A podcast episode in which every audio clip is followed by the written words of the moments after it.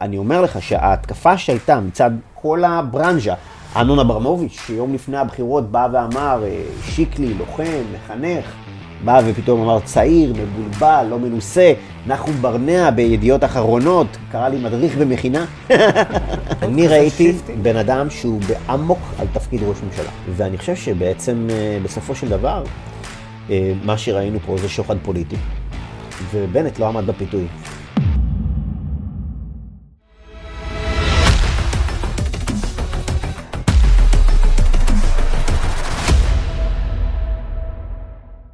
אהלן חברים, ברוכים הבאים לפרק נוסף של הפודקאסט שלנו, והיום איתנו אורח מיוחד מאוד, שאני באופן אישי אה, כבר מחכה מאוד לשמוע מה יש לו להגיד בהמון המון נושאים, חבר הכנסת עמיחי שיקלי.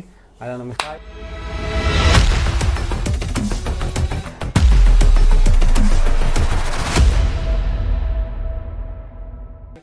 ברוך הבא, כיף שבאת לפה. אמ, אני לא אציג אותך יותר מדי, כי אני אתן לך לדבר על עצמך ולספר טיפה את המסלול שעשית. אה, אני חושב שאתה בעיקר, בעיקר מוכר היום, למרות שעשית הרבה מאוד דברים לפני, כחבר כנסת שעשה טיפה מעשה מיוחד. חבר כנסת שהגיע ממפלגת השלטון כרגע, ובעצם הוא כבר לא כל כך חלק ממפלגת השלטון. אז אנחנו נגיע לזה בהמשך, אבל אולי תן על עצמך קצת אה, איזשהו אינטרו קצר. אינטרו קצר. טוב, קודם כל אני אבא אה, לשלושה ילדים, אה, אורי, נוגה, יונתן, זה, אתה יודע, אחד הדברים הכי חשובים אה, מבחינתי בחיים, וזה משהו שהוא מאוד מאוד ממלא, אני גם מאוד ממליץ לצעירים שבכם לא לוותר. יקיר בדיוק יישם את זה כרגע, כן? אה, לא, לב- לא לוותר, אני חושב שזה זה קומה אחרת של חיים, וזה משהו שהוא באמת, זה אושר עילאי. אה, נשוי להדס, שהיא יועצת חינוכית ועובדת בבית הספר בנהלל, בן להורים שהם שניהם עלו לארץ אה, מצרפת, אבי במקור מתוניס, אמא במקור מאלזס. אה, גדלתי אה, רוב, רוב חיי בירושלים, זאת אומרת כל התיכון, כל ההשכלה התיכונית, מכינה קדם צבאית בקיבוץ אה, מעיין ברוך, אחת המכינות הראשונות שהיו בארץ, כשזה עוד היה מפעל לא מוכר. מה גורם לילד בן 17-18 להחליט אני עושה מכינה ואני לא מתגייס ישר? אז קודם כל צריך משוגע לדבר שידביק אותך בחיידק הזה וידביק אותך ברעיון, וזה היה בחור צעיר בשם ארז אשל, שאז היה ממובילי אה, מחאת הסטודנטים, והוא זה שבעצם שכנע אותנו, אותי ועוד כמה חברים, אה, לתת צ'אנס למפעל הזה. אינטואיטיבית, לא, לא היה לנו מושג ירוק מה זה מכינה, כי כאמור, לא היה לנו לא חברים, לא אחים גדולים, לא שום דבר, אף אחד, לפ... לא היה נפוץ. לא היה דבר כזה. אה, אבל זה היה נשמע שיש איזשהו היגיון בשנה שהיא בין בית ספר לבין צבא, לקייל, רגע, מה בעצם אנחנו, לאן רוצים לקחת את החיים, ולהיבנות קצת יותר לפני שנזרקים לתוך, ה, לתוך המערכת הצבאית. אני חושב שזו הייתה החלטה אה, מהטובות שקיבלתי בחיי, היא מתכתבת עם משפט שאני מאוד אוהב של יצחק שדה, רוחב הבסיס קובע את גובה הפסגה. ואני חושב שהרבה מה- הרבה ממשילים את החיים לנהר שהוא שוצף וגועש, או, או לים סוער, או לא משנה, מאוד כדאי מצפן. אה, ומצפן, כדי לבנות אותו, אה, אתה צריך זמן שהוא זמן אה, של עצירה, של התבוננות, של למידה. וזה דבר מאוד מאוד חשוב, תחנות מהסוג הזה. בהסתכלות אחורה, 22 שנה, אתה עושה אותו דבר, אתה הולך לאותה מכינה ואתה מתגייס לאותו מקום ואתה עושה את, אותו המסלול, או אתה משנה משהו, מוסיף משהו? אה, תשמע, לזה, אני מאוד שלם ממה שעשיתי, כן? זאת אומרת, אני, גם אם הייתי לוקח החלטות אחרות, זה לא היה בעיניי אה, טקטית, ימינה-שמאלה זה בסדר, אבל ההחלטה על המכינה, אם, אם לא הייתי לוקח את ההחלטה לצאת למכינה קדם צבאית, אני חושב שזה היה אה, טעות פטאלית, אה, גם ספציפית, אני חושב שהמנטור הזה, ארז, הוא השפיע גם מאוד, אה, גם בהמשך החיים. אה, ולכן זה היה מאוד מאוד חשוב ומשמעותי, וגם אני חושב שהיחידה שבה בחרתי לשרת היא עיצבה את האישיות שלי. זה היה סיירת גולני, ואני חושב שזו יחידה אה, שהקוד התרבותי שלה, אני חושב שאנחנו מדברים פה על, אה, אתה, אתה מביא פה חבר'ה מהייטק ומארגונים וכאלה, הקוד התרבותי, יש גם ספר כזה של דניאל קויל, הקוד התרבותי זה הדבר הכי חשוב שיש. והקוד התרבותי של, של סיירת גולני הוא, הוא כזה שלא הייתי, לא הייתי רוצה לוותר עליו, אני חושב שזה היה גם כן מאוד מאוד, אה, נקרא לזה, מעצב. אה, אז זה ככה שני דברים שלא הייתי רוצה לוותר עליהם. כמובן פיקוד קצונה, שזה גם כן אה, דבר שהוא, אני חושב שהוא נותן המון. גיל 19 אתה מתגייס? גיל 20 אתה מתגייס? מתי אתה מתגייס בעצם? קודם כל, אני לא זוכר אם זה היה 19 או 20. אתה עושה שנה או שנתיים שם? אי שם בין 19 ל-20. שנה או שנתיים במכינה? לא, הייתי שנה במכינה. שנה. שנה במכינה.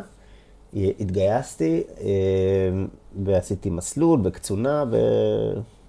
וכו' וכו'. כשאתה רואה איך השפיעה עליך הסיירת ואיך השפיעה עליך המכינה, ואתה מסתכל לא המון שנים קדימה, אנחנו היום 22 שנה קדימה לעומת התקופה שלך שמה, כנראה שהדברים השתנו. אם אתה מסתכל על איך, איך אתה אה, היית אז בתור נער בן 18, ואיך היום נערים בני 18, והדברים mm-hmm. שהם באים איתם מהבית, והדברים שאתה באת איתם מהבית, הצבא כבר ממלא תפקיד אחר היום. זאת אומרת, הצבא היום יש לו תפקיד חינוכי מהותי, וגם למכינות, הרבה אה, יותר ממה שהיה בתקופה שלך, או שצריך אותו הרבה יותר ממה שהיה צריך בתקופה שלך. תשמע, אה, אני, אני מכיר די טוב את, ה, את הנוער בישראל. אני חושב שבבסיס אה, לא הרבה השתנה, ב, לא הרבה השתנה. זאת אומרת, אנשים עדיין מגיעים עם המון המון מוטיבציה לתת ולעשות. הדבר המרכזי שהשתנה זה האתוס. האתוס השתנה. הגיבורים שלנו, כשהייתי בשנת המכינה, היו כל אותם אה, קצינים לוחמים שפעלו בלבנון, והרבה פעמים הכרנו את הדמויות בגלל שהם נפלו בקרב. זאת אומרת, אנחנו הכרנו את קורקין, שהוביל את השייטת אה, בפשיטה באנסריה, והכרנו את אה, איתן בלחסן, שהיה מפקד סיירת הצנחנים ונהרג לצד לירז טיטו ודוד גרנית, זכרם לברכה. ואני זוכר אותם, ואני זוכר את התיאור של ההיתקלות, וזה היה מזמן, אבל אני זוכר ממש את, ה, את, ה, את הסוג של האירועים, וארז גרשטיין, אה, ונדב מילו, וזה סוג האנשים שאליהם נשאנו את העיניים, ואמרנו, אנחנו רוצים להיות, אה, אנחנו רוצים לחיות, אנחנו לא רוצים למות, אנחנו רוצים לחיות לאורם של האנשים האלה, שהיו עמוד האש לפני המחנה, שהיו ביחידות הכי קרביות, והלכו לקצה והובילו אחריהם אנשים, והכל למען עם ישראל ולמען מדינת ישראל, ואני חושב שזה היה ככה האתוס אה, מבחינתנו. אני חושב שהיום הדבר הזה הוא, אה, הוא התערער ונחלש, וזה כן דבר משמעותי ודרמטי, וזה דבר רחב של חברה שלמה, של דור שלם. היום אתה מראיין פה הרבה אנשים של היוניקורנס האלה, כן, אנשי ההייטק, העולם הגדול, שעושים כסף גדול, שעושים, אה, אה, אה, מצליחים בת, בתעשייה. אה, וה, והמאסטרים של הדבר הזה זה דמויות כמו אה, צוקרברג ואיילן מאסק וסטיב ג'ובס, וזה כאילו ממש, ה, ה, ה, ה, מה שנקרא ה-founding fathers של, ה, של כל הדבר הזה. עכשיו, מצד אחד זה דבר מדהים, כן? כי מה שאילון מאסק עושה, אתה יודע, הוא פורץ את הגבולות של, ה, של האנושות, אתה יודע, ה SpaceX והטסלה, ודברים מדהימים. גם מה שעושות חברות ישראליות, כמו monday uh, וכמו Any.do, uh, או כמו... Uh, uh, RiseUp, זאת אומרת, זה גם מביא המון המון ערך אה, לחיים של אנשים, אני לא מזלזל בזה בכלל, בכלל, בכלל, אני מאוד אוהב את התעשייה הזאת, זה דבר מאוד מאוד יפה, אבל אה, אני חושב שזה לא יכול אה, להחליף אתוס שהוא אתוס לאומי, ואם זה יחליף אתוס לאומי, אז אתה, הסולידריות לצורך העניין, והסיפור המשותף שיש לחברה, הוא, הוא, הוא יתפרק, אתה מבין? יש היום עדיין אתוס לאומי? תשמע. יש, הנער הזה שמתגייס היום, והחלום שלו זה בסוף להגיע למשהו בחיים, הוא מסתכל על עצמו ואומר, אם אני הולך לסיירת, אני כנראה יוצא מהסיירת אחרי כמה שנים, טפיחה קטנה על השכם, היית גיבור, נלחמת, כל הכבוד, אבל החבר שלי מ-8200, או החבר שלי שהיה ב-81, או החבר ששירת במשהו שהוא טיפה נותן איזשהו בנפיט בחיים, יוצא משם ומתחיל כן. לעבוד, ועושה את ה-30-40 שלו. כן, אז יש עדיין אתוס לאומי, אבל האתוס הלאומי שלנו נחלש. והדבר הזה כמובן מקרין גם לסביבה, ולכן ישראל כמדינה היא, היא חלשה יותר היום מאשר היא הייתה לפני 10 או 15 שנה. אה, וזה דבר שהוא כן צריך להטריד אותנו, אה, כי זה, זה משהו שצריך לשקוד עליו ולבנות אותו.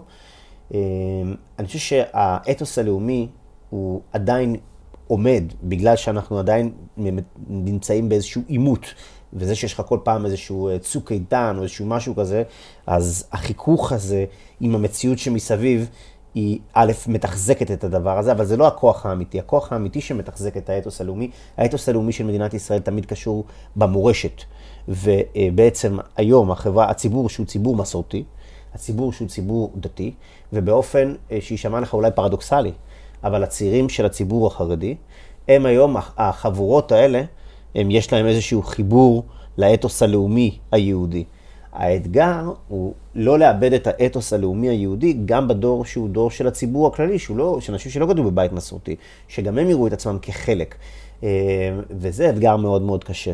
זאת אומרת, איך צעיר מרמת השרון יכול בכל זאת לראות את עצמו כמחובר לנער אה, בגוש עציון אה, ולנער בבני ברק ולנער שגדל בנתיבות. אם נצליח במשימה הזאתי, אז אנחנו נהיה חברה מאוד מאוד חזקה. אבל כדי להצליח במשימה הזאת, אתה צריך לעבור איזשהו שיפט תרבותי רחב בתוך מערכת החינוך. אתה צריך להגיע לסיטואציה שבה אנחנו מפסיקים להתנצל על זה שאנחנו מחנכים ילד בישראל להכיר את המורשת שלו, אה, את ארון הספרים היהודי, את ההיסטוריה של עם ישראל, ויש שם הרבה כוחות שפועלים, עושים ממש, עושים הכל, הופכים כל אבן, כדי שנערים במדינת ישראל וילדים במדינת ישראל, לא יהיה להם אימא ואבא של שבת so called בגן. ולא יכירו את הסיפורים של קיפניס. זה כבר ממש אסור. ולא יהיה מדורה בל"ג בעומר, אפילו על המדורה בל"ג בעומר כבר יש היום איזה טרנד לעשות איזה מין... אה, אה, אה, עושים מדורה וכאילו, או שבכלל לא עושים מדורה, מוחקים את החג הזה. ואני חושב שיש פה קרב, הקרב הוא קרב, קרב תרבותי. ואני מקווה שאנחנו נעמוד עושים, בו בגבורה. מה עושים בקרב הזה בשביל להצליח לנצח בו? באמת יש... אני מתראיין לא מעט בכל מיני פודקאסטים, ובאחד הפודקאסטים, אמרתי את זה כבר באחד הפודקאסטים הקודמים, ראיין אותי אה, בחור בשם עידן וולר, והוא ראה שאני מברך על הקפה. והוא שאל אותי, מה עשית קודם? התפללת על הקפה. אז אמרתי לו, בירכתי על הקפה, נכון, הסברתי לו טיפה מה זה אומר, ואז אמרתי לו, תשמע, מה, ש, מה שהזוי בעיניי, זה שאתה יודע כנראה דברים על בודה, אתה יודע כנראה דברים על הנצרות, אתה יודע הרבה הרבה יותר ממה שאתה יודע על היהדות, בכל מיני מקומות אחרים. למה? אז הוא אמר, כי אני בבית ספר השניאו עליי את התנ"ך. המורה הייתה מורה מעצבנת, לא לימדו את זה כמו שצריך, mm-hmm. תמיד הראו את זה באיזה לעג. ואולי שם באמת אנחנו מתחילים, הבעיה מתחילה שם. כי מי שלומד בחינוך דתי, אז מקבל את זה כנראה מהבית, ומי mm-hmm. שלא לומד בחינוך דתי, אז הוא לא יודע אפילו את הדברים, הוא לא מכיר את הסיפורים. כבר אין איפה לשמוע את זה, ואם טיפה מנסים לעשות מעבר, אז ישר צעקות, הדתה, הדתה, אה, מנסים כן. לכפות עלינו כל מיני דברים. אז איך אפשר בעצם לנצח את הדבר הזה? איך, איך אנחנו אה, יכולים להגיע למצב שאנשים גם יתחברו, לא במקום האמוני, אבל יבינו את השורש ומאיפה שהם באו, גם בלי שיגידו כופים עלינו משהו. כן, אז אני חושב שקודם כל, באמת, כמו שאתה אומר, החוויה של הזרות, היא מייצרת ניכור וריחוק. והשאלה איך אנחנו מייצרים קרבה. וכדי לייצר קרבה, אתה צריך שזה יהיה רלוונטי, ואתה צריך שזה יביא ערך. היום הכל נמדד לפי ערך, והשאלה איזה ערך זה מביא. ואני חושב שהיהדות מביאה ערכים עצומים. ואני חושב שיש איזושהי, אה, יש חישוב מאוד מאוד מוטעה, שעושה, אז קודם כל המחשבה שכל העולם וכל המציאות שלנו היא נטו נטו חונה על היגיון, על רציונל, הכל זה טכני, והמדע הוא בעצם זה שיוביל, יצעיד את החברה האנושית קדימה. אני חושב שהתזה הזאת הוכחה, אה, הוכחה כבר כלא, כלא רלוונטית. אין שום אה, קורלציה בין אה, קדמה טכנולוגית לבין קדמה אנושית. וזה שהיום אנחנו רואים שאנשים פחות לומדים ספרות, ופחות לומדים שירה, ופחות לומדים תיאטרון, וישר הולכים לכל הוקטור הטכנולוגי, בעיניי זה צריך להדאיג אותנו. עזוב רגע את העניין היהודי, אני מדבר על העניין ההומניסטי, אוקיי? כי בעצם האדם הוא לא מכונה, והוא לא בהמה משודרגת. יש בו... מה שביהדות מכונה חלק אלוקא ממעל, יש בו נשמה, יש בו קומה שהיא מעבר, והקומה הזאת מצריכה תחזוק, והתחזוק הזה לא מגיע משום דבר טכנולוגי. משום דבר טכנולוגי. ואם אנחנו לא נדע לטפח את זה, אז תהיה לנו תרבות מאוד מאוד, אה, בסוף תהיה תרבות מאוד מאוד בהמית. זאת אומרת, תהיה לנו את הטכנולוגיה הכי הכי הכי, אבל ברמה האנושית אנחנו רק נלך אחורה. אה, וזה הדבר שאותי מטריד, וכאן נכנסת היהדות. היהדות היא באה ואומרת כמה דברים שבעיניי, דווקא בתקופה הזאת, זה מאוד מאוד מאוד מאוד מאוד רלוונטי. דבר ראשון, היא מביאה את כל עולם המידות לקדמת הבמה, כן? אה, גם הלל הזקן וגם רבי עקיבא נתנו תשובה שהיא לא רחוקה זו מזו, כשאמרו להם, אוקיי, תנו את התורה על רגל אחת. הלל הזקן אמר, מה ששנוא עליך אל תעשה לחברך, ורבי עקיבא אמר, ואהבת לרעך כמוך, זה כלל גדול בתורה. ואני חושב שעבודת המידות זה דבר שיש לו רלוונטיות אדירה. כי בסוף איזה, איזה סוג בני אדם אנחנו, כן? איך אנחנו מתנהלים כלפי הסביבה שלנו, והאם אנחנו עושים מאמץ להיות אנשים טובים. אני חושב שזה דבר שהוא דבר ענק. אה, והוא גם מאוד מאוד קשה לתחזק אותו, בטח ובטח בתוך זירה רוויית בוץ כמו הזירה הפוליטית, אז זה מאוד קשה לתחזק את זה. להיות מענץ'. מצליחים לשמור על זה בזירה הפוליטית? זה יותר קשה מבזירה שהיא בזירות אחרות, לא, אבל... יש בכלל ערך לדבר הזה בזירה כן, הפוליטית? אני חושב שיש גם לא? מעט אנשים מנצ'ים. יש גם לא מעט אנשים. כאלה שאתה יודע, אני יכול היום אה, ללחוץ לו יד ולדעת מה שהוא אומר לי קורה בדיוק כמו שהוא אמר? אה, כן, זה גם מעבר לזה, יש עניין של, אה, של דרך ארץ, של איך אתה מתנהל, של איך אתה מדבר, של איך אתה, איך אתה גם מנהל את הקרבות הפוליטיים, במה, מה, מה גבולות הגזרה שאתה שם. אז שנייה, זה דבר אחד, זה הנושא של אתיקה. אני חושב שאתיקה זה דבר שהוא אדיר. האם היהדות היא לבדה חתומה על האתיקה? לא, יש, אתיקה יש גם בעוד- בהרבה תרבויות, אבל אצלנו הדבר הזה הוא שם כדבר מאוד מאוד מאוד מרכזי, ואני חושב שטקסטים כמו מסילת ישרים, וכמו מסכת אבות, אה, וכמו אורחות צדיקים, וכמו חורבות הלבבות, ועוד. ו- אלה ו- טקסטים ו- שלמדת מתי? מתי אתה, עמיחי, פוגש בפעם הראשונה חובת הלבבות או מסילת ישרים? אז למען האמת, הרבה בזכות המכינה. זה נכון שמסכת אבות פגשתי גם כילד, כן? הכרתי את זה גם כ... כמשפטים, כ- כאלה יפים שתלויים על הקיר בבית ספר. כ- כן, כילד אה, גם, גם פגשתי את זה, היה איזושהי תשתית, אבל זה בעיקר נמשכתי לזה בתקופת המכינה. אבל דבר נוסף, רגע, אני הולך עוד צעד אחד בתוך היהדות. היהדות אומרת דבר שהוא מבחינה פילוסופית הוא דבר עצום וענק. היא באה ואומרת, בשונה מה, מהבודהיזם, ובשונה מהנצרות במתכונת ה- ה- הקתולית שלה, אנחנו לא רואים אידיאל בנזירות. אנחנו לא באים ואומרים שהחומר הוא לא חשוב. אנחנו רוצים שיהיה לך, אה, ש- ש- שיהיה לך שולחן ערוך וש- ושתהנה מהחיים, זה הכל בסדר. אבל הרוח עליונה על החומר. הרוח עליונה על החומר. זה לא שהחומר לא חשוב, החומר הוא חשוב, אנחנו לא מזלזלים בחומר. אבל הרוח עליונה עליו, וזה זה דבר, זה דבר זה ענק. עכשיו, הד- זה- זה- איפה זה בא לידי ביטוי בצורה הכי הכי אה, אבסולוטית? בשבת. בשבת, כשאתה בא ואומר, אני עכשיו 48 שעות, מתנתק ככל הניתן מכל מה שקשור ב...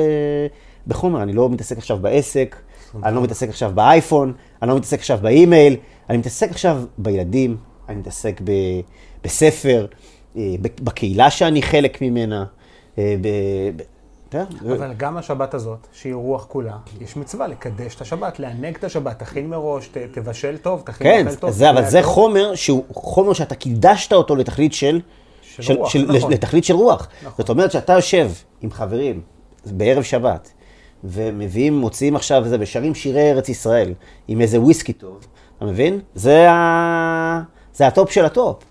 זה הטופ של הטופ, ואני חושב שהיכולת להתנתק ל-48 שעות, באמת, להתנתק מכל, היום, 24, בעידן, סליחה, 24 שעות מכל המסכים, אה, זה דבר שהוא פשוט, אה, אני אומר לך עבורי, אה, היום אה, כחבר כנסת, זה בבית פשוט, אין- אין זה- מסכים זה- בשבת? זה- זה טקס. אין זה מסכים אצלי- בשבת בבית? תראה, לילדים, הילדים יכולים אה, לראות איזה אה, סרטון אה, כזה או אחר, או לראות- לראות סרט, אבל אני לא, לא נכנס ל, ל, לאף, אה, לאף שבת? מדיה. אני זוכר שבת, נקרא לזה. אני יכול לקחת אותם לג'חנון, אני יכול לקחת אותם לקיר טיפוס, אה, אבל אני לא, לא בא במגע עם הוואטסאפ, לא בא במגע עם האייפון, לא, בא, לא מתעסק בשום דבר אה, שקשור ב, בעבודה. ואני חושב שהנתק הזה הוא, הוא ממש, זה ממש מציל אותי. ב...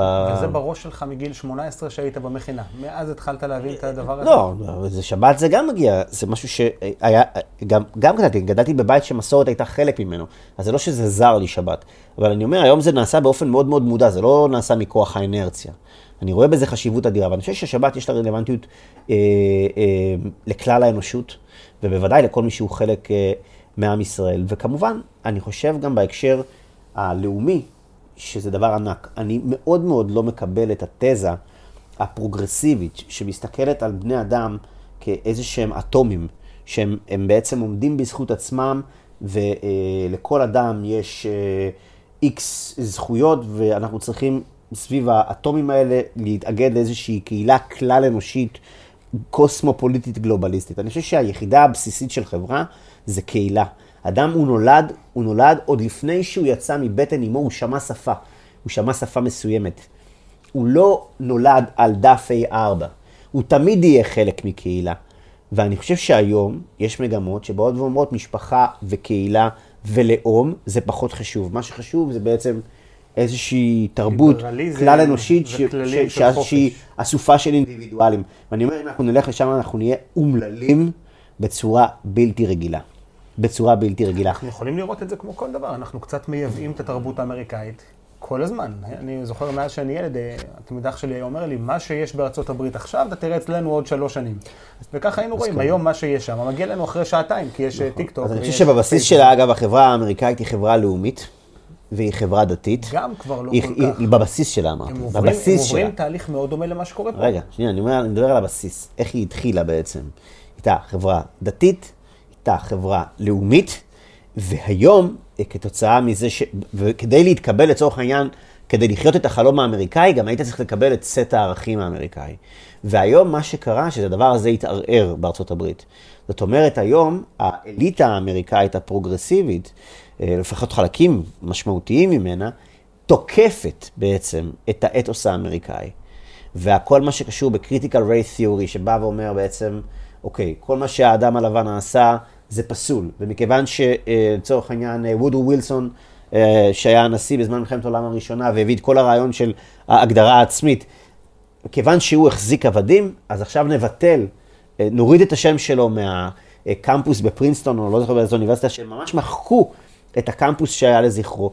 ואתה רואה היום צעירים אמריקאים שזורקים לפח אשפה אה, אה, ספרים שכתבו ממש האבות המייסדים של ארה"ב, כי הם החזיקו עבדים. אז הם בעצם מכילים שיפוט של 2022 על אנשים שחיו אה, 100 ו-200 שנה אחורה, ועושים את ה-cancel culture הזה, ואז יש להם גם מלמדים בגני ילדים שבעצם לפי, ה, אה, לפי צבע העור שלך, אז זה בעצם המעמד שלך.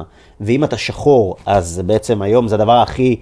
הכי ראוי, כי בעצם זה מי שבעצם קופח ודוכא ונושל, והדבר הכי גרוע היום בארצות הברית זה להיות, להיות, להיות לבן לבן, וגבר. אה, נוצרי וגבר אה, וסטרייט, זה אתה כאילו ממש אה, אה, ב- ב- במצב מאוד מאוד חמור.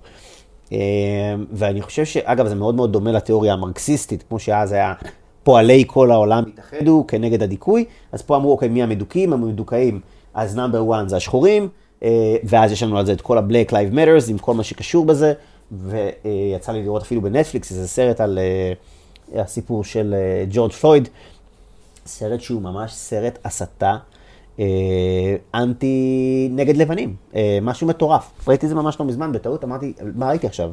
זה נראה כמו תעמולה נאצית, פשוט שמכוונת כנגד לבנים. אה, אז זה דבר אחד, זה Black Lives Matter. אחר כך יש לך את אה, כל נושא ה-LGBT, ואחר כך יש לך את הנושא של הפלסטינים, אה, של אה, אה, כל ה-BDS, ואז זה בעצם איזושהי סט, זה חבילה כזאת, זה החבילה הפרוגרסיבית, ואו שאתה איתנו, או שלא, ואם אתה לא איתנו, אז תשכח מ-freedom of speech ומכל מה שקשור בערכים ליברליים. זאת אומרת, הם מנכסים לעצמם את המושג של אה, אה, ליברליות ושל קדמה ונאורות, כשבפועל זה חבורת מטורללים עם אה, אה, אה, עם דפוסי חשיבה שהם פשיסטים בתפיסה שלהם. מה הסיבה ו- שהם מקבלים את כל התמיכה הזאת? הרי בסוף אם אתה מסתכל מי מקבל את התמיכה בתקשורת העולמית, מי יכול להגיד בפייסבוק דברים מסוימים ואחרים ייחסמו, מי יכול להביע את דעתו, אז כן, זה, הם קובעים את התקשורת תרבות, העולמית הם, תומכת הם בזה, קובעים, איך זה קרה? הם קובעים את תרבות ה-PC, והם בעצם, יש להם השפעה עצומה על מה שקורה באקדמיה, בקמפוסים, ואני יכול לומר לך שיש, אה, כמו כל דבר בעולם, יש לתופעות האלה יש ריאקציה. יש ריאקציה. והריאקציה לתופעות האלה היא, קודם כל, היא מתחילה מהעולם האקדמי, מאנשים כמו דאגלס מריי. אני חושב שאחד הפילוסופים הכי חשובים שחיים היום זה דאגלס מריי, הוא בריטי, הוא הומו, אז הוא יכול, אה, הוא יכול להרשות לעצמו לו. אה, דברים. והספר שלו, שיגעון ההמון, הוא, הוא אחד, ה, אה, אחד הספרים, באמת, ממש ממש ממש חשובים. אה, פה בארץ, המקביל של דאגלס מריי, והוא גם, גם מיודדים ברמה האישית, זה גדי טאוב, עם הספר שלו ניידים ונייחים. ואני חושב שמי שיתחיל לקרוא את הספרים האלה של דאגלס מריי ושל גדי טאוב, ויתחיל לציין את עצמו אינטלקטואלית אה, אה, בידע איך להתמודד בעצם עם הטרנדים המטומטמים שמביאים החבורות האלה, אז, אה, אז הוא יהיה... אה, אה, הוא גם ימצא את עצמו יותר מתחבר לערכים לאומיים, הוא ימצא את עצמו יותר מתחבר לזהות היהודית, הוא ימצא את עצמו גם פחות שונא, פחות שונא כלפי חרדים, כלפי דתיים, פחות מזלזל בכל הדברים האלה, ואני חושב שזה, אני, אני מאוד מאוד אופטימי, כי אני מאמין באמת ובשקר, ובטוב וברע, ואני חושב שהיהדות יש בה הרבה דברים, אנחנו, אין לנו גישה אבסולוטית לאמת, כן? אני לא חושב שיש אדם שבאמת יש לו את האקסס לכל הדבר הזה, אני חושב שיש בה יסודות מאוד מאוד אמיתיים, ויש בה הרבה מאוד טוב, ולכן אני גם מאוד מאוד שלם עם, ה, עם, ה, עם הוקטור שבו, שבחרתי, שאליו בחרתי להתחבר בחיים האלה, ואני חושב שיש גם דברים מאוד מאוד מסוכנים ורעים בתרבות ה-PC. שבעצם אה, מבקשת לאלף אנשים לחשוב בצורה מאוד מאוד אה, אה, מסוימת. בוא, בוא נחזור טיפה אחורה, גיל 28, אתה משתחרר מהצבא, היית קצין, היית מפקד סיירת, נכון? כן. ואתה מחליט שאתה מקים מכינה, עם איזה סט, עם, עם איזה עולם אתה יוצא משם? בעצם אתה אומר, אני מקים מכינה, למה? כי אין מספיק מכינות, או כי יש סט ערכים קודם כל, הקמה של המכינה היא מתחילה בצבא, היא לא מתחילה בשחרור, בלימודים, עוד הרבה לפני שהשתחררתי. ששם אמרתי, אוקיי, אני לא יודע אם אני אהיה בעצם איש צבא קבע בהכרח. זאת אומרת, אין לי, אני לא, לא יכול לדעת את זה בוודאות. ואין לי עניין לצאת לחיים האזרחיים ולהתחיל אה, לחפש את עצמי. אני לא, אני סך הכל מקוייל, ואני רוצה רגע לחשוב מה קורה במידה ואני משתחרר. ואז אמרתי, אוקיי, מה הקורס הכי משעמם שיש לנו ב, בלימודים? זה היה יחסים בינלאומיים, באמת, משהו משעמם ברמה טוטאלית. אה, ופשוט הקדשתי את הקורס הזה לתכנון. אה, של אה, מכינה קדם צבאית, אה, וממש נתתי לה שם ואיפה היא תהיה וכמה שעות יהיה... אבל למה? למה, למה צריך עוד מכינה? אוקיי, אז אני אגיד לך למה אני רציתי. אני בעצם, במהלך השנתיים של הלימודים, שהם היו במכללה לפיקוד טקטי, שזה ממש בגבול רמת שרון הרצליה, אמרנו, חמש בערב נגמר הלו"ז, תעשי את הצבא, אני מניח, ואתה יודע שבחמש בערב בצבא הלו"ז לא נגמר. אה, אמרתי, אוקיי, אני, אה, ברוך השם יש לי חברה, גם התחתנו באותה תקופה, אני לא מחפש שום, אה, שום בילוי חוצה חמש בערב, זה הרבה זמן, הרבה זמן פנוי. אמרנו, בוא נשים לדבר הזה משהו יעיל, התארגנו כמה חברים והקמנו מיזם לעבודה עם צעירים. הכנה לצה"ל, אמרנו בוא נעשה הכנה לצה"ל, הכנה משמעותית, ולחבר'ה מהרצליה. עכשיו, אנחנו מדברים על תקופה, אני לא יודע איך זה היום, אבל אז הכנה לצה"ל יכלה להיות דבר מאוד מאוד יקר. אמרנו, בואו בוא נעשה את זה ב... אה, ממש מסובסד, אה, נקבל מימון מעיריית הרצליה, נבוא חבורה של קצינים מיחידות מובחרות ו... ו... ונקדם מיזם כזה, שבו אמרנו, המדס הוא רק תירוץ. זאת אומרת, מה שעניין אותנו זה מאיזה, מאיזה מקום הם מגיעים לעשות שירות משמעותי, ואיך, ומה הפילוסופיה שעומדת מאחורי, שלא יבואו אה, אה, רק כי, לא יודע מה, כי מה שנקרא כמו או סיירת או ניירת כזה. ואז היה לנו בעצם פעמיים בשבוע אימונים, פלוס איזושהי הרצאה, ועשינו המון סדרות שטח.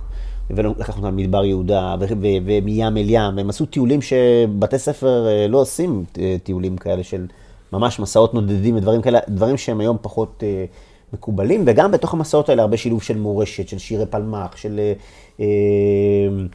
מורשת קרב, של, של היכרות עם, עם, עם, עם, עם, עם הדרוזים ובדואים וכל מיני דברים כאלה. אז, וככה בעצם התחיל להתגבש גם איזשהו ניסיון חינוכי, ומה שפגשתי, גם אני וגם החברים שלי, זה פגשנו נוער, שאמרנו, זה הנוער הכי טוב שיש. הם חכמים יותר מאיתנו, והם בכל הפיזיקה, וחמש יחידות, והם דוברי אנגלית, וזה סלטה ושמנה. אמרנו, הנוער הזה, החיבור, החיבור שלו למורשת ישראל, גם למורשת הציונית, גם למורשת היהודית, הוא כמעט כלום, הוא, הוא אפסי ממש, והדבר הזה מחייב חיזוק. וכנראה שהמכינות הקדם צבאיות לא עושות את זה מספיק טוב, אפשר לעשות את זה יותר טוב. אני תמיד אמרתי, תראו את החבר'ה של הציונות הדתית, כמה מהם הולכים לקצונה, כמה הולכים להיות מ"פים, כמה מקרב בוגרי המכינות החילוניות באותה תקופה הלכו. בעיניי זה היה לא מספיק, אמרתי, אני רוצה להביא מכינה שהיא תהיה כמו אלי, מבחינת המוטיבציה לצאת לשירות קרבי, אבל אה, לא, לא מכינה דתית, לא מוכוונת לקהל דתי, והיא גם לא ישיבתית באופי, הרי מי שהולך לאלי יודע, זה בעצם ישיבה, כן? כן? עם עוד תכנים פה ושם ביום חמישי וקצת רצים בבוקר, אבל זה ישיבה בעצם. אה, אז זה בעצם היה הרעיון שעמד מאחורי הדבר הזה, ובאמת כשהשתחררתי, אז בחרנו בנוף הגליל, נצרת עילית, אז אה, זה, זה החליף שם. אמרנו נבוא, נשלב גם עשייה חברתית, גם לחזק את העיר הזאת, אה, וגם נביא מכינה שבאמת תדחוף את האנשים קדימה, ללכת ולעשות את המעבר. ואתה בראש בגיל 30 זה היה? מה זה היה שחרור? 28? כן, 28, כן. לא, לא יושב לך בראש, רגע, שם אין כסף? כאילו, צריך קודם אולי לעשות כסף? צריך קודם טיפה מעולם- להתבסס? בשום שלב בחיים לא ראיתי בכסף אה, אה, יעד אה, או מטרה. אני אמרתי, אני רוצה שאני אוכל לקנות ספר ואני אוכל לקנות קפה. אה, אם יש לי ספר וקפה, אז אה, דיינו. היום עם ה... שיש אה, אישה ושלושה ילדים, זה קצת אה, מחשבות כן, אחרות, אז, לא? אז אוקיי, אז עם אישה ושלושה ילדים, אז אתה רוצה שיהיה לך אה, אה, אמר- ספר וקפה כמובן, אה, ושיהיה לך בית, אה, ושיהיה לך כסף לחוג. ולא לא שום דבר מעבר. עכשיו, כמי שיצא לו להיות גם הרבה שנים ב, בתוך המכינה ובגיוס משאבים, כן? לגייס הרבה כסף כדי שהדבר הזה יעמוד על הרגליים, אז אתה גם בא במגע עם אנשים לא עשירים, עם אנשים אולטרה עשירים. עשירים שבעשירים. ואני לא זיהיתי קורלציה בין עושר בעין לעושר באלף. זה לא אומר שבהכרח גם אין, כן? זאת אומרת, יש, יש מקרב אותם עשירי, אני מדבר על עשירי תבל. יש בהם אנשים שהם גם וגם, זאת אומרת, הם גם עשירים וגם הילדים שלהם קיבלו חינוך חבל על הזמן, והזוגיות שלהם בסדר גמור, והם חיים חיים מאושרים ובריאים, וגם ראיתי לא מעט אנשים סופר עשירים, אני אומר לא מעט, כן? לא מעט, שזה, החיים שלהם הם, אה, חי, הם עיי חורבות. עם כסף מפה לאיפה שאתה לא רוצה. אבל הבית מפורק, והילדים מפורקים. וכסף לא קונה. ואת זה אתה יודע היום, אחרי שכבר הקמת את המכינה. כסף לא קונה. אז בזמן הקמת המכינה, אתה אומר, זה לא היה פקטור. זה לא היה פקטור. אני אומר, היום עוד הרבה פחות. כאילו, זה ממש לא דבר שהוא, אה, שהוא ערך, אה, ערך מנחה בעיניי. אז מה המסלול שיש לך בראש? אתה אומר, אני מקים את המכינה, גיל 28, ועוד עשר שנים איפה אני אהיה? אתה באיזשהו שלב אמרת, אני הולך להיות חבר כנסת? היה לך איזו מחשבה של עוד איקס שנים אני אגיע לפוליטיקה? או שזה בכלל משהו שיצא בטעות? תראה, העולם החינוכי, העולם הפוליטי, הם לא עולמות מנותקים. אני חושב שזה הכל מרחבי השפעה, מקום שאתה בו רוצה לדחוף. אני תמיד אמרתי, איך אני דואג לזה שאותי מעניין, זה נקרא, שני מילים, נצח ישראל. איך אנחנו דואגים שהעם הזה ימשיך להיות מלא חיות. הערכים שלו יחזיקו, הוא, הוא, הוא לא יאבד את האחיזה במולדת שלו בארץ ישראל.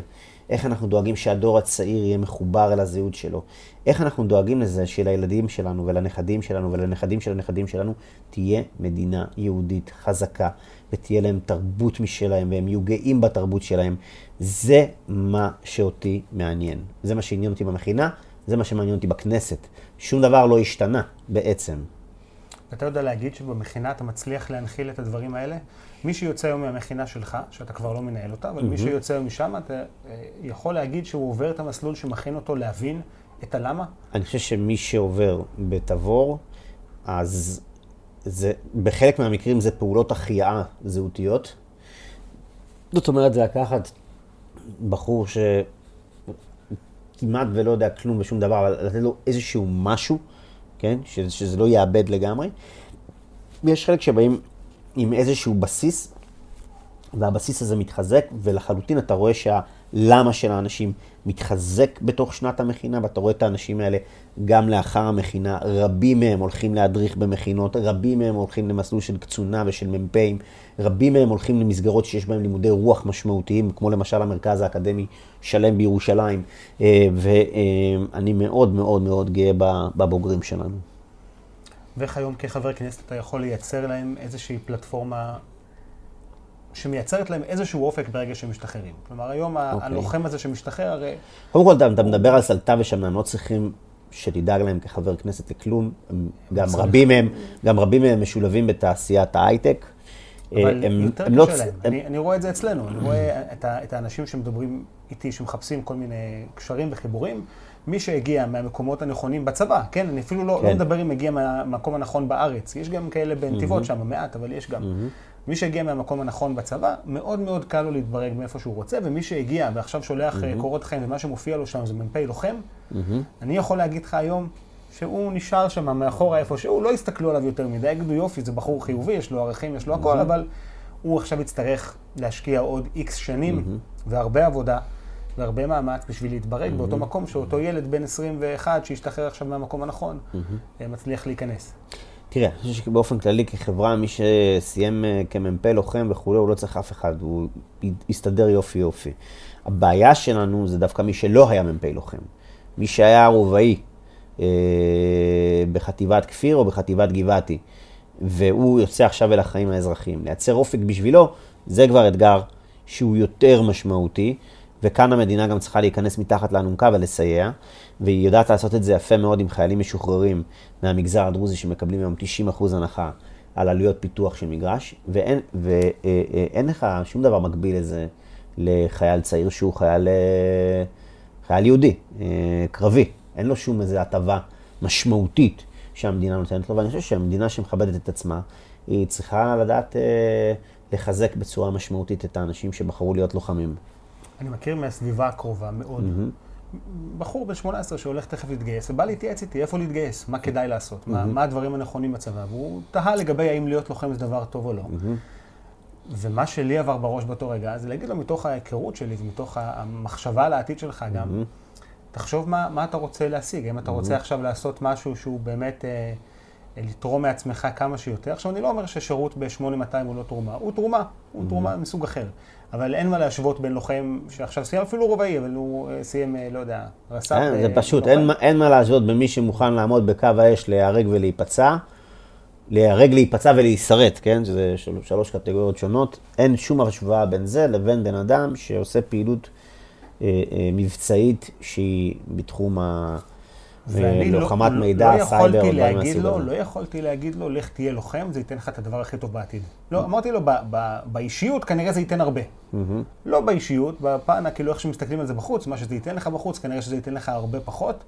אלא אם אתה בונה על קריירה צבאית, אלא אם אתה רוצה להמשיך בצבא אחר כך, אבל. אה, כלוחם רגיל מהשורה, היום זה משהו שאם בעבר היו מסתכלים על זה, כי אם היית הולך לג'וב, פעם היית אומרים לך, אה, זה ג'ובניק. היום ג'ובניק זה לא מילת גנאי, פעם mm-hmm. ג'ובניק היה מילת גנאי, פעם כאילו צוחקים על אנשים שהם mm-hmm. ג'ובניקים, היום אה, זה אולי אפילו התעדוף, כן, אני עושה לעצמי, עושה לביתי, אני עושה, משתח... הולך הביתה בשעה חמש, ובערב אני אפילו, יש לי איזה עסק אה, קטן שאני מפעיל, או לומד איזה משהו, mm-hmm. ופה באמת יש, יש פער עצום שצריך להשלים, והפערים האלה הולכים וגדלים. הפערים האלה הולכים וגדלים, וכמות האנשים שרוצים להגיע ללוחמה, באוכלוסייה הלא דתית, נגיד mm-hmm. ככה, יורדת מאוד. כל הסקרים שאני ראיתי, כל, ה, כל הנתונים mm-hmm. שיש, כולם מראים שהמספרים שם הולכים ויורדים בסוף. אה, ואז רואים את המחקרים, 50% מהקצינים הלוחמים זה מסיימים בה"ד 1, זה חובשי כיפות. Mm-hmm. כי האחרים לא הולכים להיות לוחמים, או שהרבה פחות מהם הולכים להיות לוחמים. ויש פה משהו אולי להרים את הכפפה ולהגיד המדינה צריכה כן. באמת... זה חוזר למה שאמרנו קודם, אם הכל בחיים זה רציונלי וזה רק לפי ההיגיון ולפי אה, דברים, זה דבר אחד. ואם יש דברים שהם מעבר, אז, אז אה, במקום שיש דברים שהם מעבר, אז, אז יש לך drive שהוא הוא לא, מוכרע, הוא לא מונע בהכרח מאיזושהי אה, חשיבה שהיא רק מה זה נותן לי ואיך זה מקדם אותי וכולי. המדינה צריכה להיכנס פה בדבר הזה ולחשוב טוב טוב טוב איך היא משמרת את האתוס של הלחימה, איך היא מחזקת את המעמד של הלוחם, ויש הרבה מה לעשות בעניין הזה. ובהרכב הקיים של, של המדינה, בוא, בוא נסתכל על זה אולי של הממשלה. איך זה נמצא בכנסת. לא, מה אתה, אומר, דמוגרפיה אה, כאילו? על מה אתה מדבר? אני מדבר על הדעות שיש היום, אפשר להסתכל על הכנסת ולראות את, אה, את החלוקה שם ולהבין איך שזה מתחלק, ולהגיד האם באופן שזה מתחלק כרגע, המדינה באמת יכולה לבוא ולהגיד, אני רואה ערך בלהגדיל את, את, ה, את התקציב ללוחמים, או בלהביא להם איזה שהם אה, הטבות. זה לא יקרה בקואליציה שבה יש לך אה, אגפים של שמאל קיצוני. כמו שיש לך בממשלה הנוכחית, שלא לדבר על מפלגות אנטי-ציוניות אה, כמו רע"מ. אה, אז אני לא תולה תקווה בממשלה הנוכחית, אבל אני מקווה שכשתקום ממשלה שהיא ממשלה ציונית, אז אנחנו נראה את זה, את הדבר הזה בא לידי ביטוי. אז בוא נדבר על זה בקצרה או באריכות, נראה איך זה, אבל בוא שניה נדבר על עניין הפוליטיקה. אתה בעצם נכנסת כחבר כנסת אנונימי לחלוטין. אני חושב שבדקתי טיפה כמה כתבו עליך לפני שכאילו נהיית חבר כנסת, ממש כמעט כלום. אה, לעומת מה שקרה רגע אחרי שעשית את הצעד שעשית, שהפכת להיות יקיר האופוזיציה. כאילו, mm-hmm. מלהיות ח"כ אנונימי, אתה היום אחד מאלה שיש להם הכי הרבה עוקבים, הכי הרבה engagement. אה, בפייסבוק, אני לא יודע אם. עוקבים, אבל הכי הרבה engagement. אני רואה את כמות התגובות ואת כמות הלייקים שאתה מקבל. Mm-hmm. אני מניח שבטוויטר זה דומה, אני לא יודע, אבל אני מניח ששם זה דומה. Mm-hmm. אז מלהיות אנונימי כמעט לגמרי בפן הפוליטי, הפכת להיות יקיר האופוזיציה או הימין או המחנה הלאומי, ואיך בכלל מגיעים לזה? זאת אומרת, מגיע מצב שבא אליך בנט, שהוא כנראה חבר שלך, או היה חבר שלך, הוא אומר לך, בוא, אני רוצה שתהיה חבר כנסת אצלי במפלגה. Mm-hmm. פעם אחת לא עבר את אחוז החסימה ולא נכנס, פעם שנייה mm-hmm. אתה במקום החמישי, נכנס לכנסת. Mm-hmm. ואז קורה מה שקורה, ובנט בסופו של דבר הולך ועושה, אה, הולך להיות, אה, מקים את הקואליציה הזאת, ואתה איש המפתח. עליך כל הלחצים, מה יעשה שיקלי, מה תעשה mm-hmm. שקד, mm-hmm. ואתה זה שצריך לבוא ולהגיד, אני יודע עכשיו שאם אני אומר שאני הולך עם הקואליציה הזאת, אז אני אכיר התקשורת, אוהבים אותי ואני מצוין ואני טוב. Mm-hmm. ואם אני הולך נגד הקואליציה הזאת, הכל נחרב, כן? אתה הופך להיות האויב. Mm-hmm. מכל הכיוונים, מכל התקשורת, מכל ה... מה, מה עובר בראש? אוקיי, okay, ככה. אז קודם כל אני חושב שאחד הדברים שאני ממש שמח, זה כשהקשבתי לעצה של איש חכם שאמר לי, פוליטיקה תכוון לגיל 40, לא לפני כן. אני לא אשכח שפעם פגשתי אה, באיזשהו פאנל שעשינו במכינה בנושא כלכלה וחברה, זה היה סביב המחאה ברוטשילד, והבאנו אה, חברת כנסת אה, צעירה מאוד מהשמאל, והבאנו בחור שהוא בתחום הכלכלה והחברה, והם עשו בעצם ביניהם שיחה. ו... שאלתי את החברת כנסת הזו, הצעירה, בעצם מה, מה הספר שהוא עיצב את התפיסת עולם שלך הכלכלית. ושזה אה, בעצם הדגל שהיא מובילה, כן? זה ה... אז היא אמרה, ערך פרום אומנות האהבה. ואמרתי, וואו, כאילו זה... שיהיה לה בהצלחה. ואני חושב שבאמת אה, היא אפיזודה חולפת הייתה. אה, ואני חושב ש... מניח שאני יודע על מי אתה מדבר, איזה קדנציה או שתיים. אני בכוונה לא, לא, לא, לא, לא אגיד את שמה, אבל אני אומר... אבל אני אומר, אני הסתכלתי על זה ופשוט אמרתי, אני פשוט לא מאמין שהיא העיזה להוציא את התשובה הזאת מהפה. אה, אה, זה פשוט העיד על איזשהו מאוד מאוד, משהו מאוד מאוד לא מבושל. אה, אז אני חושב שאני יכול לומר שבאתי מבושל לזירה, הגעתי קודם כל לימין החדש, יחד עם בנט ושקד. ואני חושב שזה לא נובע מחברות, זה נובע מ... אה, יש פה אינטרסים, יש פה הבנה של... אה, יש איזושהי הערכה הדדית, הייתה לי הערכה כלפיהם, אה, והייתה להם הערכה כלפיי, הם חשבו שאני יכול לייצג את ה... לצורך העניין, חילוני, לוחם, מחנך. זה בעצם, ה, ה, ה, נקרא לזה, אתה יודע, זה מין טייפקאסט כזה, כן? שאתה מביא כדי להביא איתך איזשהו ציבור מסוים, חבר'ה צעירים, מכינות. זה בעצם ה, היה ה, מה שהם הם, הם ראו בי, ולכן זה היה הברטר. ואני ראיתי בהם אנשים שהם יכולים להוביל את המחנה הלאומי, לאתגר את נתניהו, שהיה לדעת כולנו מאוד פרווה במה שקשור בנגב, בגליל, בשטחי C, אה, בהתנהלות מול בית המשפט העליון, דברים שהיו עבורנו מאוד מאוד חשובים, וזו הסיבה שאני הצטרפתי. זה בעצם החוזה, בסדר? לאתגר מימין. אנחנו באים לאתגר מימין את, ה, את, אה, את הליכוד, שהיה פרווה. ואני צריך אה, להיות דמות ייצוגית כלפי ה... לייצג את, ה... את, ה... את הדור הצעיר, את החבר'ה הקרביים, את ה... זה היה החוזה, לצורך העניין. זה חוזה לא כתוב, אבל זה החוזה. וככל שהתקרבנו ל... לבחירות, אז דווקא בנט כל הזמן, זה ממש הימים האלה לפני שנה, זאת אומרת, אנחנו ממש עכשיו שנה לבחירות. אמ, לדעתי, או שזה היום או מחר, קיצור, זה ממש בדיוק שנה לבחירות. וככל שהתקרבנו לבחירות, אז בנט חידד את המסר שאין מצב בעולם שהוא אה, ייתן ללפיד להיות אה, ראש ממשלה, ואין מצב בעולם שהוא הולך לממשלה שהיא לא ממשלה לאומית. וזה אותו שיח גם בשיחות איתכם, זה לא אמירות שהוא אומר כתקשורת, גם אתם שומעים ממנו בדיוק את אותו דבר. הוא אומר את זה מהאוטו, הוא אומר את זה לבועז גולן, הוא אומר את זה בזומים שעושים עם חבר'ה צעירים, הוא אומר את זה באינסוף וריאציות אה, שונות. ואני אומר לו גם בוואטסאפ, וזה מצוין, תמשיך עם הקו הזה, שכח מכל המתנדנדים, אז נהיה שבעה מנדטים, אבל לפחות לא נרד מתחת לאחוז החסימה, כי בסוף אתה, הציבור שמצביע לימינה הוא ימני. זה אנשי ימין. אמ, אז חבל לנסות לשחק על, כאילו, על כל המגרש, זה לא עובד, כאילו, וזה גם לא עבד בפעם הקודמת. אמ, ומאוד שמחתי על הקו, אבל אז אחרי הבחירות ראינו, התוצאות היו תוצאות מורכבות, אמ, והיה צריך אה, לתמרן שם, ולאט לאט ראיתי שהוא בעצם לא נעול על העניין הזה של ממשלה שהיא ממשלה לאומית. ואתה חשבת וככל... שמעדיף ללכת לבחירות שוב? אני בהתחלה אמרתי, אה, קודם כל אני סומך עליו, יימצא פתרון, ואני לא מתערב בזה בכלל. וזו הייתה תקופה, שבוע, שבועיים, אולי אפילו שלושה, די רגועים, זאת אומרת, בכלל לא... אמרתי גם מה שהוא עושה זה צ'יקן. הוא רוצה להוציא יותר מנתניהו. אמרתי, אכפת לי שלבנט עושה צ'יקן? מה אכפת לי? אם בסוף יש ממשלה לאומית, שלום על ישראל. שלום על ישראל, הכל טוב. ואט אט זה נראה היה שזה בעצם לא מה שקורה. וכל הזמן הזה, מה אתם שומעים בשיחות של המפלגה?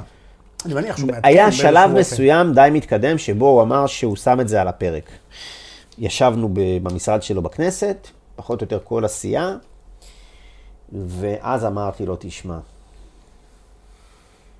אתה מבין מה, מה אתה עושה?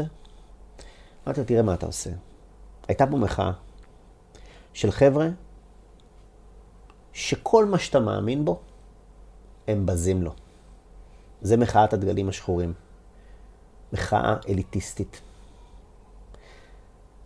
של חבר'ה סופר פרוגרסיביים, רחוקים מציונות, רחוקים, אנשים שבערב שבת באו עם זמבורות לשכונה מפוצצת בציבור מסורתי ודתי, ועל הראש שלהם הרימו הפגנות בערב שבת. ובצאת שבת, וגם כש- כשבצאת שבת, מי שהיה בהפג...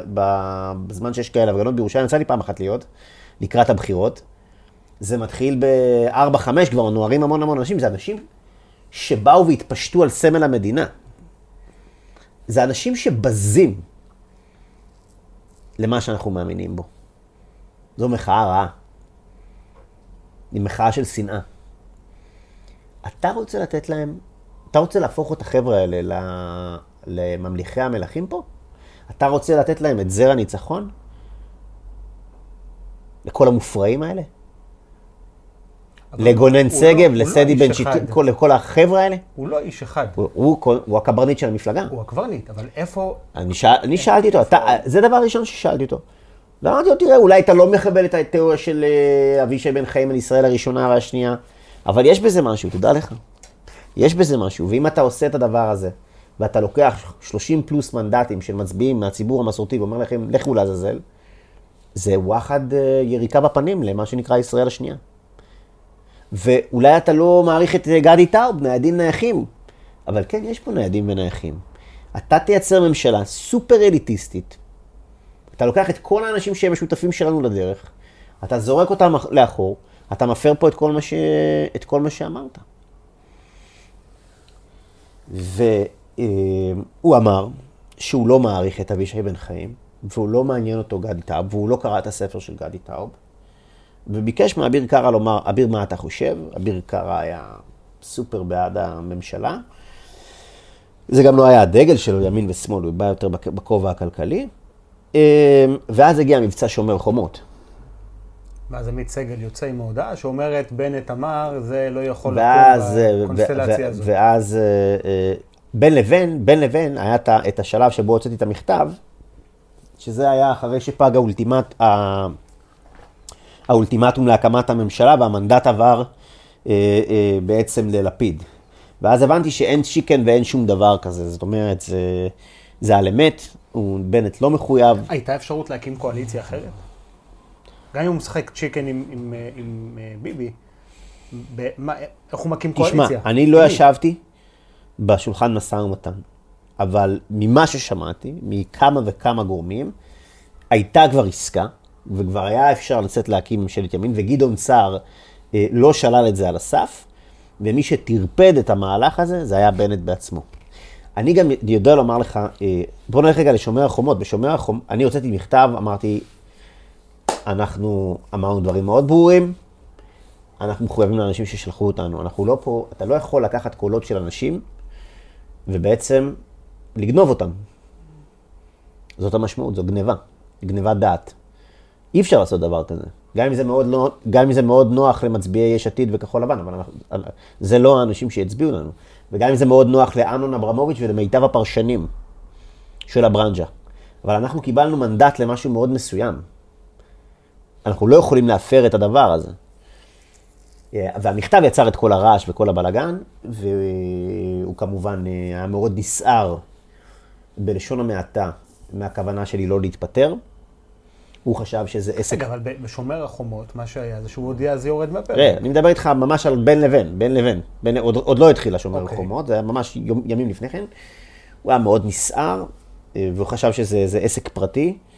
אמר, אתה הבטחת לי שככה וככה? אמרתי לו, כן, אבל אתה, אין, אני, אתה, אתה לא אמרת לי שאתה הולך לעשות איזה flip-flop אידיאולוגי ולשים אותנו עם מרץ במפלגת העבודה. שום שלב. אתה, אתה, אתה אז- מצליח להבין אותו בשלב הזה? אתה מצליח להבין מה, מה גורם אה, למישהו כן, לעשות אני כזה ראיתי shifting? בן אדם שהוא באמוק על תפקיד ראש ממשלה. באמוק. אה, זה קצת הזכיר לי בשר הטבעות, את ה... האם אתה מסוגל לעמוד בפני כוחה של הטבעת. כן? כי בפני... הטבעת נותנת המון כוח. אבל אני עכשיו, אני שואל שנייה עכשיו, מה- מהמקום הכי, הכי, אה, הכי, הכי קר. הרי ראש ממשלה בישראל זה לא תפקיד שיש לו המון כוח, אם אין לך את המפלגה הגדולה, אם אתה לא באמת השחקן החזק. מה האינטרס ללכת להיות ראש ממשלה? זה יותר כמו להיות גננת מאשר כמו באמת להנהיג אז זה ממשלה. בדיוק מה ששאלתי אותו בשיחה שהייתה אה, נוספת, שהייתה שלי ושלו, אמרתי לו, תראה, איזה מנוף יהיה לך על בני גנץ כשר ביטחון לצורך העניין? אתה תוכל אה, לקדם את ההתיישבות הצעירה, כמו שהבטחת, ביהודה ושומרון? אתה תוכל למנוע פינוי מאחזים? אתה תוכל להחליט מה קורה בשטח? מי מנהל היום את יהודה ושומרון? גנץ. האמריקאים, באמצעות בני גנץ. זה מה שקורה בשטח. אה, אתה, יש לך מנופים על ליברמן, על יאיר לפיד, שהוא פי שתיים ול, ולמעלה מכך בגודל, אין, אין לך שום מנופים, אין לך שום... זה לא רלוונטי, זה רק תפקיד בטייטל, אבל הטייטל הזה, הוא, יש בו מספיק כוח ומספיק יוקרה כדי לסנוור. ואני חושב שבעצם, אה, בסופו של דבר, אה, מה שראינו פה זה שוחד פוליטי. זאת אומרת, תפקיד ראש הממשלה בתמורה למעבר צד, מעבר מחנה, ללכת למרץ, רע"מ, מפלגת העבודה, זה ממש, זה מכירת חיסול אידיאולוגית. אה, ובנט לא עמד בפיתוי. ומה הוא מספר לעצמו היום בדבר הזה? הוא משכנע את עצמו היום שהוא צודק, או שעם הוא- עצמו בחדרי חדרים הוא אומר, היום אני הוא- מבין מה היום עשית. הוא למעשה אימץ את, ה... את השפה, את הטרמינולוגיה. דיסוננס קוגניטיבי לגמרי. אה, לא, הוא אימץ לחלוטין את הטרמינולוגיה של טוב משותף ושל הוא לכאורה ממלכתי. הוא לכאורה ממלכתי. ה- הוא, הוא, הכי נוח לו לבוא ולומר על הימין, הימין, הביביסטי, איך הוא קורא לזה מכונה של רעל ושל השמצות ושל דברים כאלה. אה, אני חושב שזה... ואיפה כולם? איפה, מה, איך עמיחי שיקלי הוא זה שבא ואומר, אני היום לא מוכן לשקר למי שבחר בי, כי בחרו בוא, בי על אני אפרק. לך את זה לגורמים. ניר אורבך הובס בבחירות לבית היהודי, ניצחה אותו חגית משה, ומי שהרים אותו בשפכטל מהסיטואציה הזאת זה בנט, אז הוא חייב לו. נכון? כן, אבל הוא הוא חייב חייב לשכנים הוא חייב לו, שלו. הוא- הוא חייב הוא- לשכנים שלו, הוא- והוא חייב הוא- למי הוא-. הוא- אבל הוא, הוא אלמלא, אלמלא, הוא לקח אותו מעמדה מאוד מאוד מאוד מאוד חלשה. אה, אה, סילמן עברה, היא הייתה, לא יודע, באיזה שלוש מפלגות לפני כן, וטטטה וזה. והם אנשים שמגיעים באמת מ- מ- מ- מעולם העסקנות של הציונות הדתית, זה לא אנשים עם איזה הארד-קור אידיאולוגי ואיילת שקד? משמעותי. הרי היא מעניינת, תכף אני אגע באלה. אביר קארה בא עם דגל שהוא דגל שזה לא מאוד, זה לא מאוד שינה אם הממשלה תהיה כזו או כזו, ולכן אני חושב שמבחינה אידיאולוגית אביר קארה לא עשה כן, הוא לא בא עם דגל הוא לא, אידיאולוגי. הוא, לא, הוא לא עשה איזשהו, אני לא מרגיש שהוא רימה את השולמנים. ב... אפשר כאילו לשפוט מה הוא כן עשה למען העצמאים ולא עשה למען העצמאים עכשיו עם האומיקרון, אבל זה סוגיה אחרת. בהיבט של ימין ושמאל, אני לא מרגיש שאביר קארה אה, היה נושא איזה דגל ההתיישבות הצעירה, הוא או הנגב, קולות, הוא או לא- הוא הדברים לא נכנס- האלה. הוא לא. הוא לא נכנס בשביל להיות הוא, הימין. ולכן, ולכן זו סוגיה אחרת. יום טוב הוא, אה, הוא, הוא בכלל, זה חוק נורבגי, זאת אומרת, אה, נגיד שהוא יתנגד אז יזרקו אותו אחרי רבע שעה מהכנסת, אה, ואז הוא לא רלוונטי. ואז נשארה שקד, שיש לה, אה, א', הם הולכים דרך ארוכה ביחד, אז ברמת האי נעימות, זה, לי זה היה מאוד לא נעים, כן, הסיטואציה. כן, אז תכפיל את זה בפי 500. לא הייתה יכולת לעצור אותו ולהגיד לו, תכפיל את זה בפי 500, היא לא, היא לא הייתה יכולת. אני אומר לך, הבן אדם היה באמוק להיות ראש ממשלה. אני ראיתי את זה בעיניים של הבן אדם. אין מי לדבר. הוא ננעל על התפקיד, וזהו. הוא יסדר את העולם והכל כדי, ש, אה, כדי שהוא כן ייכנס לכיסא ראש הממשלה, כי הוא מבין שאין לו הזדמנות, וזה מה שכולם גם אמרו לו מסביב. היועצים שלו, שהם גם כן מאוד היו, גם, גם האנשים שקרובים אליו, היה להם מאוד מאוד חשוב להיות בלשכת ראש הממשלה. גם לדובר של בנט היה מאוד מאוד חשוב להיות בלשכת ראש הממשלה, ואתה רואה שבשונה מדוברי ראש ממשלה אה, לפני כן, אה, הוא מתעקש שהשם שלו יתפרסם בכל הודעה של ראש הממשלה, כאילו הוא בעצמו גם ראש ממשלה. דובר ראש הממשלה מתן סידי. אתה מכיר דובר ראש ממשלה לפני כן, שכל הודעה של ראש הממשלה הוא שם את השם שלו? אתה דובר או שאתה פוליטיקאי? יש פה... אז ברגע שאתה מקיף את עצמך באנשים מהסוג הזה, מאוד תאבי שררה וכוחניים, אז זה גם כן, זה מאוד משפיע על קבלת ההחלטות. וחזרה לשקד אמרנו, אי נעימות, דבר אחד. דבר שני, אתה יודע, לאורך הקריירה, אנחנו לא יודעים מה היה ומה הם יודעים, מה כל אחד יודע על השני, זאת אומרת, איזה אקדחים מחזיקים אחד על השני. אם אתה תעשה ככה, אז יש פה גם הרתעה, זה לא רק מאיזושהי אהבה. ואני חושב ששקד בנתה לעצמה דימוי כמישהי מאוד מאוד חזקה וכסוג של מרגרט תאצ'ר כזאת, אני יודע מה, כל מיני כאלה. אבל ברגעי ההכרעה, יש הבדל בין יכולות משחק ובין image ציבורי, לבין יכולות לקבל החלטות קשות. והדוגמה האחרונה היא דוגמה מצוינת. נכנסו 15 אלף פליטים אוקראינים שלא זכאים לחוק השבות. גם מי שזכאי לחוק השבות הוא לא. בהכרח כן. יהודי. 15 אלף נכנסו שהם לא זכאי חוק שבות. זה פי שלוש ממה שהיא הגדירה כ... כ... כמכסה, אה, שהיא מכסה די רחבה ונדיבה לכתחילה. זאת אומרת, גם פה שמו מערכון בארץ נהדרת, בקדימה, ושלום על ישראל. והיא בעצם ויתרה לחלוטין על האג'נדה שהיא עצמה אה, שרטטה. שופטי בית משפט עליון, היה מינוי שופטים.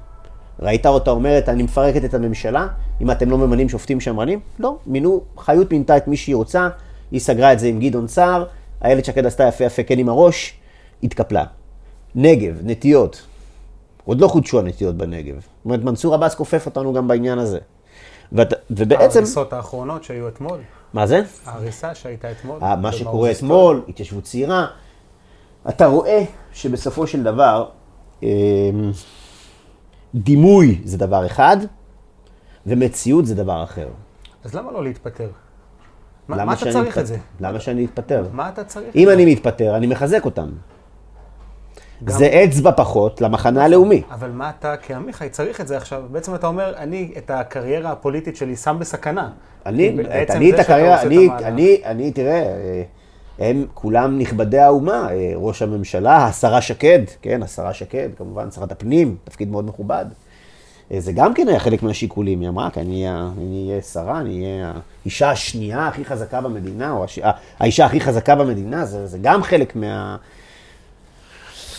שררה זה דבר שיש בו הרבה הרבה פיתוי. אה, אני... אה, אבל אתה בסכנת פורש? אני, ב, אני, בהרבה, אני מאוד יכול להיות, אה, מאוד יכול להיות, אתה יודע שהמהלכים שעשיתי, הם יובילו לזה שלא יהיה לי בית פוליטי ושלא בהכרח אני אהיה בכנסת הבאה. אין, אין לי ודאות בעניינים האלה. באמת הסיטואציה שלי היא סיטואציה מורכבת. אבל אני באתי ואמרתי, מה, אני דבר, אני רוצה להסתכל במראה ולומר, אני שלם עם עצמי. אני, שלחו אותי אנשים ואני לא שיקרתי להם ולא בגדתי בהם. ובשבילי זה המון, וזה יותר מאשר להיות שר. ואתה עושה את המהלך, ואתה אומר, אני לא מצביע, ומגיע היום של התקציב, ומגיע עוד כמה דברים בדרך, mm-hmm. ואתה באמת לא הולך איתם. ואז אתה מקבל המון תמיכה. ציפית? לא, אני לא היה לי מושג איך, אה, איך תהיה התגובה, וגם התגובה הראשונה, בצד התמיכה המאוד גדולה מהימין, אני רק עכשיו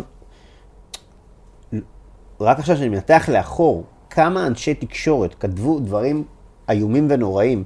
כל הכתבים הביטחוניים, יואב לימור אה, ודבורי, אה, או אה, אורלר או דבורי, לא זוכר, אחד מהם, דבורי, דבורי נראה לי, כן, דבורי. הם כולם כתבו דברים מסוג שהחיילים שלי והלוחמים שהיו איתי באגוז, בסרט גולני, הם, הם, הם, הם מזועזעים, איך אני לא מוכן להיות איתם ביחד. כאילו עשו פה משהו פופוליסטי ברמות מטורפות. אני מניח שאחרי זה התקשרת לחברים להגיד להם, תגידו... לא התקשרתי לאף אחד, לא היה זמן להתקשר לאף אחד. אבל קיבלת מהם את ההודעות, זה לא אנחנו, זה לא אנחנו. אני עניתי להודעות ממאי. על, על, על האי כניסה לממשלה, אני, שלושה חודשים מאוחר יותר עוד עניתי לאנשים. אבל אני אומר לך שההתקפה שהייתה מצד כל הברנז'ה, אמנון אברמוביץ', שיום לפני הבחירות בא ואמר, אה, שיקלי, לוחם, מחנך, בא ופתאום אמר צעיר, מבולבל, לא מנוסה, נחום ברנע בידיעות אחרונות, קרא לי מדריך במכינה. זה היה אה, ורטר, אה, קללות, כינויי גנאי, כל הברנז'ה. אבל אתה יודע, היה זה, בזה, אבל זה אבל היה בזה... לא, לא הפתיע אותך. זה אני מניח לעצמי שלא לא, הפתיע. אבל אני באמת, אני באמת בא ואומר, תראו, אני אומר לכל הברנז'ה הזו, אני בענייני ציונות. אני לא מסתכל עליכם מלמטה, אני לא רואה את עצמי ישראל השנייה, אני לא רואה את עצמי נייח, אני לא רואה את עצמי מקופח. אני לא, רואה... גם אובייקטיבית, אתה לא נכנס לאזור של אני ישראל אומר השנייה. להם ככה, אתם חושבים שאתם אליטה? אני חושב שאתם לא ראויים להיות האליטה. אנחנו נחליף אתכם בתור אליטה.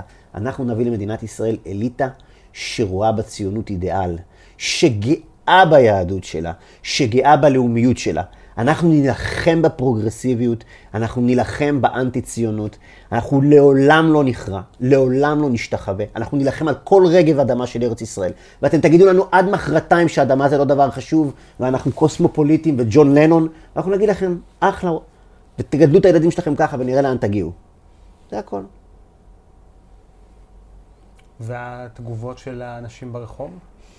אז פה הייתה המון המון אהדה. כי אני יודע, בטוח את- את- שאתה היום בימין. דרך אגב, אני- כשאני אומר ימין, אני לא מתכוון לאנשים שממש מעורבים בפוליטיקה וחיים את זה. כשאני אומר ימין, זה אנשים כלליים שאתה יודע, הצביעו Mm-hmm. ב- בימין והם לא מעורבים בפוליטיקה וחיים את היומיום שלהם, כן. שאתה אחד האנשים האהודים כנראה אצלם. תראה, ה- ה- אתה- אתה- אני בחוויה האישית שלי, התמיכה, אתה יודע, כשאתה אתה מגיע לכנסת, התמיכה שלך מגיעה מאיפה?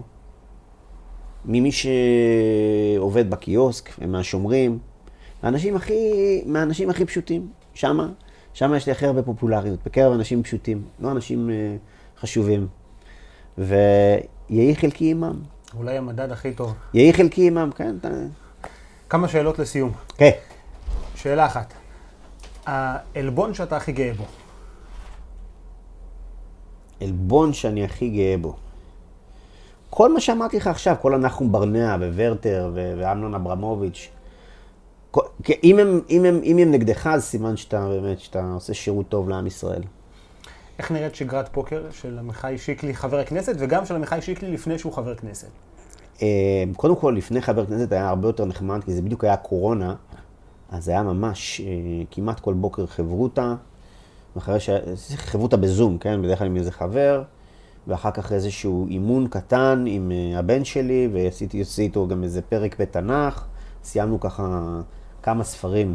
יפה, אז היה לפני כן.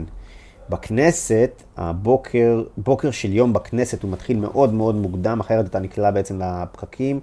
זה השכמה בארבע וחצי, זה באזור חמש יציאה מהבית. רצוי לא לצאת אחרי חמש, כי אז אתה נכנס לסאגה של יוקנעם. אמ, מגיעים לכנסת באזור השעה שבע בבוקר, אה, חדר כושר, ואז מתחיל היום, והיום בכנסת הוא נגמר, אה, ימי שני נגמרים בדרך כלל לתוך הלילה, וימי רביעי נגמרים פחות או יותר בשמונה בערב. אה, יתר הימים, יום שלישי זה יום שאתה מגיע בו אה, יותר מוקדם הביתה, וימים ראשון, חמישי זה ימים של סיורים, ימים של שטח, ימים שהם מחוץ לכנסת. האדם שהכי הפתיע אותך לטובה בשנים האחרונות? הכי הפתיע לטובה, אני חושב שהיה לי שיחה עם החבר'ה של ש"ס, ביום הולדת של אריה דרעי, וזה ציבור שחוטף המון המון רפש מהברנז'ה, מה שנקרא. ואריה דרעי מתואר כמושחת כזה, והוא נתפס כאיזה בן אדם מאכר כזה. ואני, אה, מהמעט שאני, יצא לי לשוחח איתו ולשמוע אותו בכנסת, הוא אחד המנהיגים היותר רציניים שיש בכנסת, אחד האנשים היותר חכמים ויותר מרשימים, וגם חברי הסיעה שלו הם אנשים מאוד מאוד מרשימים, הם הח"כים היותר חרוצים, יותר נוכחים, יותר מנצלים את הכלים הפרלמנטריים.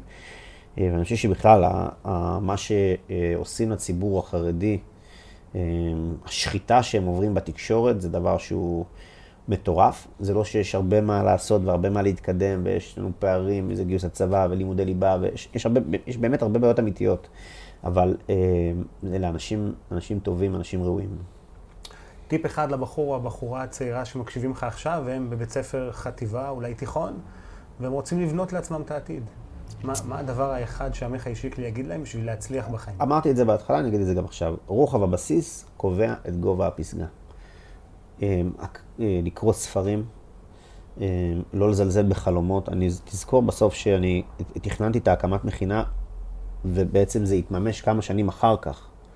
זאת אומרת, אין, אין שום, זה, יש לך רעיון, תשב, תכתוב את הרעיון, תתייחס אליו בצורה רצינית, יכול, יכול להיות שתבוא ההזדמנות, ואז אתה לא יודע בדיוק מתי זה יבוא.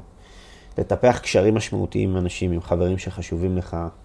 אמ, האנשים האלה, אתה יודע, החיים הם אה, גלגל, ואנשים חוזרים במה, ב, ב, בנסיבות שונות, בזמנים אחרים, וקשרים משמעותיים עם אנשים זה דבר שמאוד מאוד מאוד חשוב.